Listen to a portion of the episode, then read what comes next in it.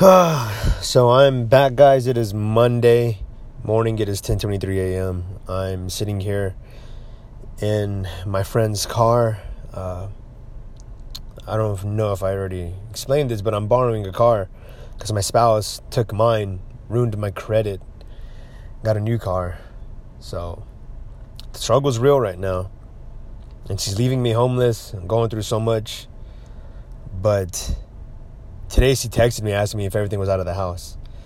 Every time that she messages me, it's you know my anxiety goes through the roof, and then I have a panic attack. I don't wish bad upon her because I know karma would take care of it.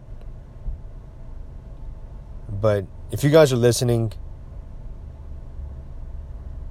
give me a follow on Instagram and on YouTube. You guys will see that I'm still grinding. You guys will see me still putting in the work to make something of myself.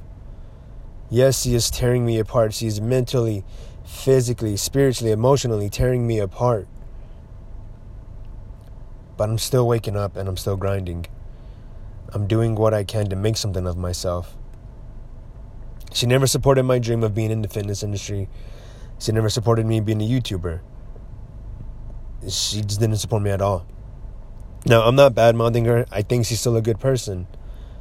But the person that she became, I don't know I don't know who this is.